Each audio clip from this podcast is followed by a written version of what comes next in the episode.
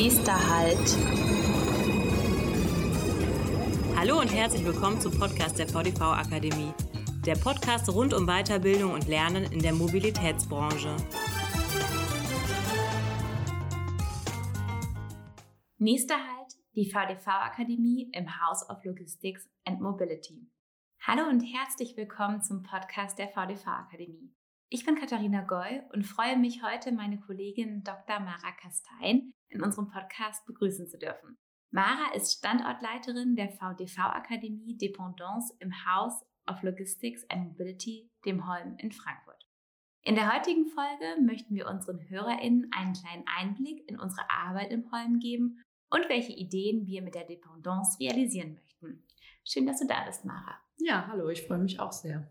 Seit dem ersten September zweitausendeinundzwanzig ist die V D V-Akademie nun vertreten im Holm. Mit welchen Themen, Schwerpunkten setzen wir uns an dem neuen Standort auseinander? Also da gibt es ein paar Themenschwerpunkte, vielleicht nochmal einen Schritt zurück. Es geht ja grundsätzlich um die Vernetzung sehr stark in dieser Dependance. Also wir wollen uns vernetzen mit Hochschulen und Forschungsinstitutionen, natürlich mit Verkehrsunternehmen, vor allem auch im Rhein-Main-Gebiet, mit Politik, Zivilgesellschaft und Gewerkschaften. Und mit diesen ganzen AkteurInnen wollen wir beispielsweise Projekte initiieren zu den Themen schwerpunktmäßig. Digitalisierung ist ein großes Thema, also Digitalisierung von Arbeit. Wie verändern sich Arbeits- und Beschäftigungsverhältnisse in der Verkehrsbranche? Dann natürlich Arbeit, also generell ein großes Thema, auch in Bezug auf Arbeitsgestaltung, weil wir wissen ja alle, dass im Verkehr sehr viele neue zusätzliche Fachkräfte benötigt werden. Und das Thema Rekrutierung wird ja auch zu Recht stärker gemacht, beispielsweise über die V D V-Arbeitgeberinitiative. Und wir wollen jetzt aber vor allem auch das Thema Arbeitsgestaltung schwerpunktmäßig uns angucken. Also die Leute, die schon im Verkehr arbeiten, wie kann man die auch nochmal besser binden, dass sie nicht verschwinden sozusagen aus ihren Jobs. Und dazu gehören natürlich verschiedene Gestaltungsmaßnahmen. Wir wissen jetzt aus einer Studie oder aus einer Auswertung der Techniker Krankenkasse, dass zweitausendzweiundzwanzig ein Rekordjahr im Hinblick auf Krankentage von Beschäftigten war. Also ich glaube im Schnitt neunzehn Krankentage pro Person. Das gab es vorher so, wie ich gelesen habe, noch nicht. Und das ist jetzt natürlich auf alle Beschäftigtengruppen, nicht nur Verkehr bezogen. Aber wenn wir uns das angucken, dann müssen wir uns natürlich auch im Verkehrsbereich und im Mobilitätsbereich fragen, wie können wir Arbeitsplätze so gestalten, dass die Menschen gesund bleiben und weniger krank vielleicht auch werden. Und dazu gehört auch das Thema Nachhaltigkeit, also Nachhaltigkeit in so einem sehr großen Verständnis. Das vielleicht jetzt erstmal so zu den Schwerpunkten. Okay, vielen Dank. Damit sich unsere HörerInnen ein bisschen was unter den Themen auch vorstellen können. Du hast schon gerade einiges erläutert. Würde ich jetzt noch ein paar einzelne Fragen zu den Schwerpunkten stellen. Thema Arbeitsgestaltung und gute Arbeit ist ganz besonders wichtig, auch in den letzten drei Jahren geworden während Corona. Wie kann man Arbeit aus deiner und auch aus wissenschaftlicher Sicht optimal gut gestalten? Also es gibt verschiedene Gestaltungskriterien, die in verschiedenen Veröffentlichungen aufgezählt werden. Ja, natürlich ist die gewerkschaftliche Perspektive da immer sehr stark vertreten bei Veröffentlichungen. Also es gibt beispielsweise diesen D G B-Index, also vom Deutschen Gewerkschaftsbund, der Index, der jährlich veröffentlicht wird, gute Arbeit. Und darin werden elf verschiedene Gestaltungskriterien genannt. Also ich zähle die jetzt nicht alle auf, aber vielleicht mal so ein paar, die ganz interessant sind. Thema Einfluss und Gestaltungsmöglichkeiten im Job, also Stichwort Mitbestimmung, Weiterbildung und Entwicklungsmöglichkeiten, Qualifizierung, Führungsqualität und Betriebskultur. Sinn der Arbeit ist auch ein wichtiges Gestaltungskriterium. Dann das Thema, das große Thema Arbeitszeitlage. Mhm. Und natürlich so gesundheitliche Aspekte, Arbeits- und Gesundheitsschutz, wo es dann auch um emotionale und körperliche Anforderungen geht. Arbeitsintensität, Einkommen natürlich, Beschäftigungssicherheit. Das sind so die, die Hauptschwerpunkte, die Kriterien vom D G B. Und ja, das liegt ja auch irgendwie nah. Können, glaube ich, viele Leute nachvollziehen, wenn, wenn Menschen das Gefühl haben, mitgestalten zu können in ihren Jobs und auch ernst genommen zu werden in ihren Bedürfnissen, dann erhöht sich auch ihre Motivation und damit auch ihr Engagement. Und im besten Fall wird auch ihre Gesundheit dadurch erhalten. In anderen Veröffentlichungen wird dann auch nochmal stärker gemacht das Thema gelungene Wiedereingliederung oder Eingliederung in, in die Beschäftigung. Auch das Thema verbessertes Matching zwischen den Stellen und den BewerberInnen, also weil es gibt teilweise offene Stellen, die können nicht besetzt werden. Gleichzeitig gibt es viele Leute, die arbeitslos sind, also dass dieses Thema Matching vielleicht an manchen Stellen noch stärker gemacht wird von manchen AutorInnen empfohlen und auch das Thema Vereinbarkeits- und altersgerechte Arbeitsarrangements. Auch sowas mit Wahlarbeitszeiten, die eine individuelle Mitbestimmung bei der Dauer von Arbeitszeiten ermöglichen. Und was bedeutet das jetzt konkret für unsere Verkehrsunternehmen? Also in einigen Stichpunkten konnte ich auch unsere Unternehmen schon wiederfinden. Genau, also verschiedene Verkehrsunternehmen engagieren sich bereits für gute Arbeitsverhältnisse und es gibt auch schon einige Maßnahmen, die in verschiedenen Verkehrsunternehmen unternommen werden, zur Gesundheitsförderung beispielsweise, arbeitsorganisatorische Maßnahmen, also auch sowas wie betriebliches Eingliederungsmanagement, flexible Arbeitszeiten oder sowas wie Tauschbörsen bei Schichtdiensten. Das sind alles Maßnahmen, die schon von verschiedenen Verkehrsunternehmen unternommen werden. Es gab auch beispielsweise ein paar Pilotprojekte in Verkehrsunternehmen zum Thema Mischarbeit, also beispielsweise den Wechsel von Tätigkeiten oder das große Thema Job Rotation, was auch bei den Beschäftigten, so wie ich das gelesen habe, in diesen Pilotprojekten ziemlich gut ankam. Denn Mischarbeit liegt ja nah, also wenn man unterschiedliche Tätigkeiten vielleicht abwechseln kann, das kann die, das Wohlbefinden, die Motivation, die Zufriedenheit und auch die Leistung von Beschäftigten erhöhen, was auch wieder zu einer Reduzierung einseitiger Beanspruchungen führen kann. Und dann, das hat natürlich wieder eine sehr gute Auswirkung auf Fehlzeiten sozusagen mhm. von Beschäftigten.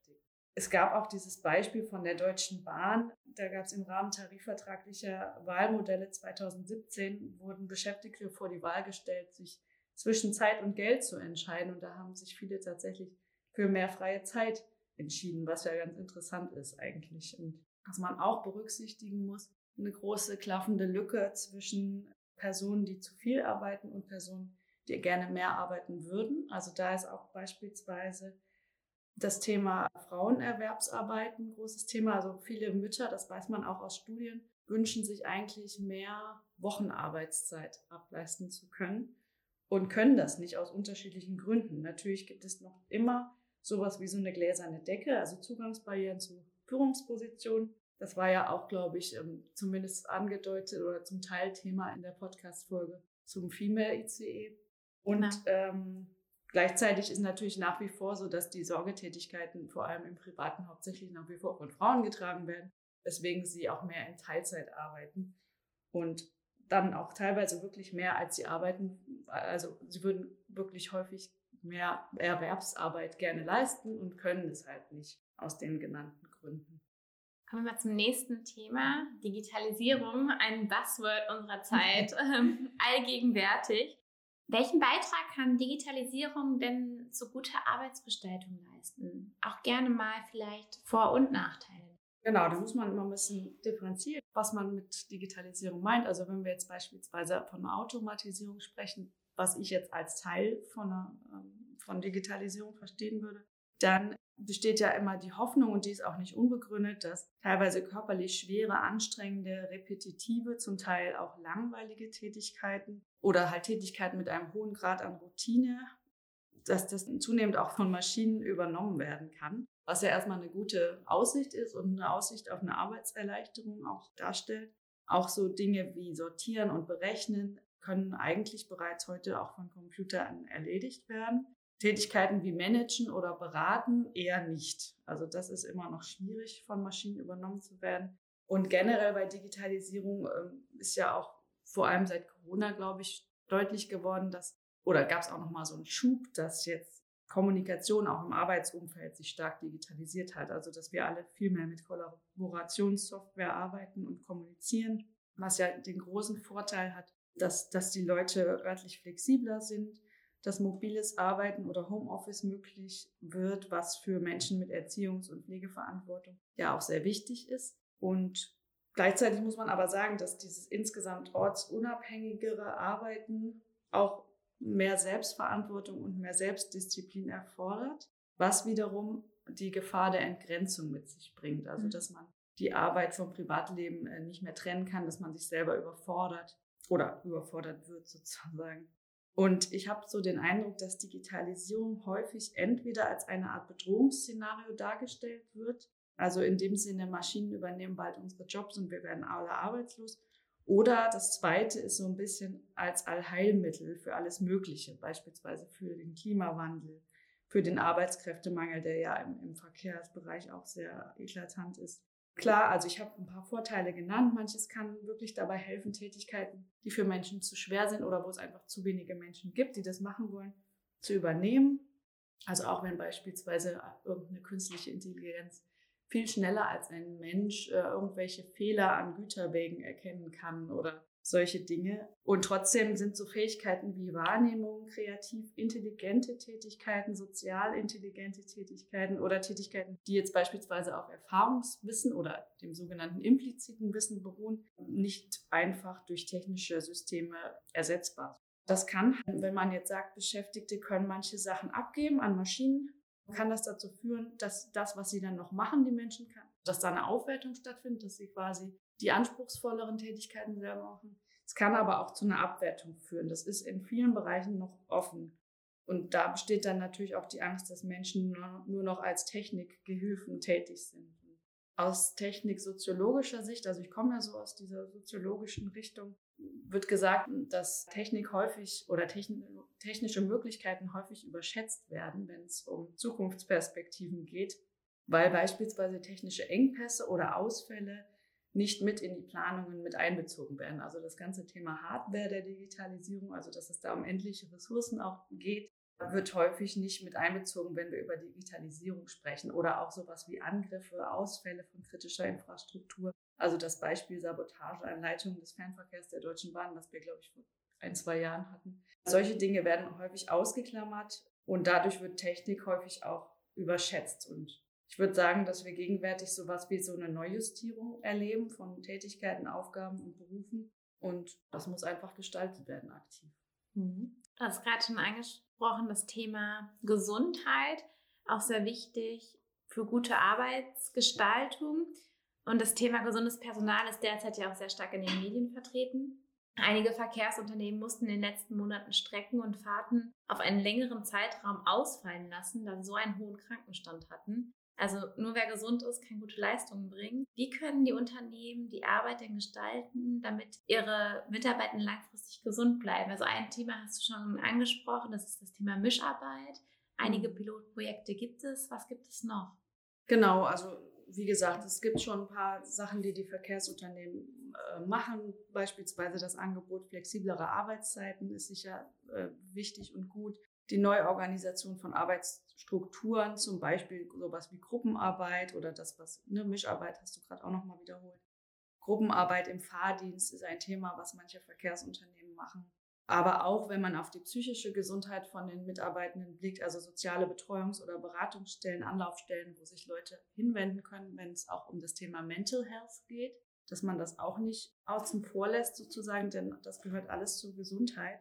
Dennoch bleibt so ein bisschen der Eindruck, dass die Maßnahmen häufig nur punktuell bestehen. Also viele Verkehrsunternehmen haben ein Gesundheitsmanagement, aber man bekommt so den Eindruck, dass viele so ein bisschen ihr eigenes Süppchen kochen und es nicht so unternehmensübergreifend sozusagen angegangen wird, wobei das Thema ja einfach total wichtig ist. Und auch die Förderung von Gesundheitskompetenzen wäre da was, was, was man mal überlegen könnte, wie man das strategisch und systematisch vor allem angeht.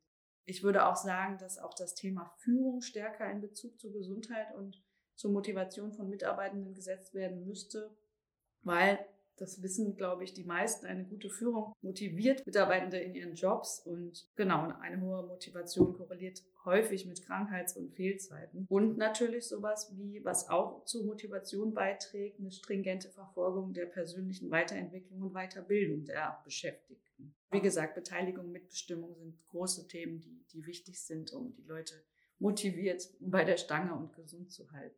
Gute Arbeit, du hast es auch erwähnt, zeichnet sich dadurch aus, dass man auch den Sinn seiner Tätigkeit sieht. Und bei einem Verkehrsunternehmen zu arbeiten, ist erstmal grundsätzlich schon nachhaltig und sozial, würde ich sagen. Denn wir haben die Stichworte in den vergangenen Jahren erlebt, Daseinsvorsorge, Verkehrswende ist allgegenwärtig. Was bedeutet Nachhaltigkeit für die Mitarbeitenden und die Unternehmen, wenn wir das in Verbindung mit Digitalisierung und Gesundheit setzen? Ja, also der Begriff Nachhaltigkeit ist ja so ein bisschen, ich habe den Eindruck, inflationär im Gebrauch, im allgemeinen Sprachgebrauch. Also spätestens seitdem die E U-Kommission mit der Taxonomie Gas und Atomkraft als nachhaltig das eingestuft hat, ist es schwierig geworden, den Begriff zu benutzen. Gleichzeitig hat er natürlich auch viele Vorteile, beispielsweise dass es ein sehr breiter Begriff ist, der auch die soziale, ökologische und ökonomische ähm, Nachhaltigkeit mit einbezieht. Und da wären wir ja wieder bei den Themen, die wir auch gerade hatten. Also wenn wir auf soziale Nachhaltigkeit gucken, dann ist natürlich Beschäftigung ein ganz großes Thema, gute Beschäftigung und gute Arbeit. Und da lässt sich dieser, ja, Digitalisierung und Gesundheit lässt sich somit ziemlich gut mit dem Thema Nachhaltigkeit verknüpfen. Und wenn man jetzt nochmal darüber hinausblickt, was könnten jetzt Verkehrsunternehmen vielleicht auch noch in puncto Nachhaltigkeit machen? Also ein Thema wäre da sicherlich immer das, der Schwerpunkt Beschaffung. Also Verkehrsunternehmen sind ja dabei, viele neue digitale Technologien anzuschaffen oder sich auch umstellen zu müssen mit, im, im Zuge der Digitalisierung. Es gibt, so habe ich den Eindruck, häufig so die Gruppe der Technikenthusiastinnen und Enthusiasten, was sicher auch gut ist. Und gleichzeitig werden dann manche vielleicht Hindernisse auch in sozialer Hinsicht manchmal vielleicht ein bisschen vernachlässigt. Also wir wissen aus der Geschichte, aus der Historie, dass einfach mit der Anschaffung von neuen Technologien immer auch das eine große Auswirkung auf soziale Aspekte hat, auf soziale Ungleichheit und so weiter. Und natürlich auch ökologische Aspekte. Also wenn wir jetzt auf Technologien gucken und bei der Beschaffung neuer Technologien wäre es halt sinnvoll, auch den ganzen Prozess der Herstellung von Endgeräten mit einzubeziehen und daraufhin dann zu gucken, was braucht man tatsächlich, weil wir wissen ja auch aus Studien jetzt, dass einfach die Herstellung von Endgeräten wie Smartphones, Laptops, Fernseher und so weiter einfach sehr, sehr viel C O zwei Emissionen schon ausmacht, also Informationstechnik an sich. Und das heißt, dass neben dem Stromverbrauch die Herstellung sehr stark zu Buche schlägt, was natürlich eigentlich zu einem bewussteren Konsum jetzt im Privaten, aber natürlich auch in Bezug auf Unternehmen, in Bezug auf Beschaffung führen müsste. In puncto sozialer Nachhaltigkeit ist auch wichtig zu beachten, was bei der Einführung neuer Technologien zum Beispiel in Unternehmen mit Beschäftigten geschieht, weil es gibt häufig auch sowas wie eine Überforderung von Beschäftigten. Beschäftigte, die nicht so wahnsinnig technikaffin sind oder denen es einfach zu schnell geht oder die keine richtige Einführung bekommen haben. Also es hat ja verschiedene Hintergründe, warum manche Menschen einfach damit überfordert sind oder sich ausgeschlossen fühlen. Und die kommen dann teilweise nicht mit oder machen zu, was wiederum Stress für die Beschäftigten bedeutet und auch die psychische Gesundheit gefährdet. Und wenn es halt um das Thema Beschaffung geht, sollte man auch noch mit einbeziehen, Thema Menschenrechte, Menschenwürde. Also es gibt ja seit jetzt diesem Jahr das neue Lieferkettengesetz, wo Unternehmen mindestens dreitausend Mitarbeitenden seit diesem Jahr verpflichtet sind, in ihren Lieferketten menschenrechtliche und bestimmte umweltbezogene Sorgfaltspflichten zu beachten. Ich glaube, ab nächsten Jahr sind das dann Unternehmen ab tausend Mitarbeitenden. Aber auch in Bezug auf Diversität, also auch die Frage, wer macht eigentlich die Technologien für wen, wer hat Zugang, wer verfügt also über welche Technologien, von wem werden sie genutzt und so weiter. Also auch das Stichwort Digital Divide, also das gibt es ja, das Global Digital Divide, aber auch innerhalb einer Gesellschaft. Mein letzter Punkt ist das Thema Diversity. Wir haben bereits in vorangegangenen Podcast-Folgen ausführlich darüber gesprochen. Du hast es auch gerade erwähnt, zum Beispiel in der Folge sechsundsiebzig kürzlich zum Female I C E, aber auch in Folge vierzig hatten wir das Thema Gender und Mobilität. Verkehrsunternehmen gestalten maßgeblich Stadtbilder und möchten, dass alle Menschen die Möglichkeit haben, den öffentlichen Verkehr zu nutzen. Sie profitieren also davon, auch möglichst unterschiedliche Perspektiven in verschiedenen Bereichen zu betrachten. Und am besten fangen Sie ja schon bei Ihren eigenen Mitarbeitenden an. Was bedeutet Diversity noch für dich in Bezug auf die Themen Digitalisierung und Arbeitsgestaltung? Also genau, Diversity als einer unserer Themenschwerpunkte oder Diversität wird ja häufig auch mit dem Thema gemischte oder heterogene Teams in Zusammenhang gebracht, was auch sinnvoll ist. Also dass diverse Teams einfach neue, unterschiedlichere Ideen hervorbringen, unterschiedliche Perspektiven mit einbeziehen, was auch jetzt beispielsweise in der Verkehrsplanung ja nur von Vorteil sein kann. Wir wissen, dass es im ganzen I T-Sektor eine fehlende Vielfalt oder fehlende Diversität besteht. Der Frauenanteil in der Informatikbranche ist meines Wissens bei sechzehn Prozent oder bei um die sechzehn Prozent, was auf eine ungleiche Mitwirkung an Gestaltungs- und Entscheidungsprozessen hinweist. Und wir wissen das auch aus der Forschung und der Innovation in der Automobilbranche, dass da Männer den technischen Fortschritt dominieren. Also es ist einfach eine sehr männerdominierte ähm, Branche. Und jetzt, wenn man beispielsweise das Thema autonome Fahren oder selbstfahrende Autos sind tendenziell eher für diese Zielgruppe und Bedürfnisse entwickelt. Also die Sicherheit umfasst viel mehr als die Abwesenheit von Verkehrsunfällen, könnte man jetzt auch noch mit einbeziehen, wenn, wenn man jetzt an autonomes Fahren denkt, wenn jetzt beispielsweise kein Operator mehr an Bord sein sollte, was jetzt aktuell ja noch nicht der Fall ist, aber was macht das mit dem Sicherheitsgefühl der Passagiere? Was hat das vielleicht auch mit ihrem Geschlecht zu tun? Oder auch natürlich, wenn es um Einstiegshilfe geht oder um Barrierefreiheit. Ansonsten trifft ja die Digitalisierung nicht auf eine quasi neutrale Ausgangssituation, sondern die Digitalisierung trifft auf einen extrem ungleich gestalteten Arbeitsmarkt. Also der Arbeitsmarkt ist nach wie vor stark nach Geschlecht segregiert. Das wissen wir, dass in den MINT-Bereichen mehr Männer, viel mehr Männer nach wie vor sind und in den so, sogenannten sozialen und kulturellen Bereichen mehr Frauen. Und die Digitalisierung trifft sozusagen auf diese ungleiche Ausgangslage und kann soziale Ungleichheiten zwischen unterschiedlichen Gruppen verstärken oder auch abschwächen. Das, das weiß man halt zum gegenwärtigen Zeitpunkt noch nicht.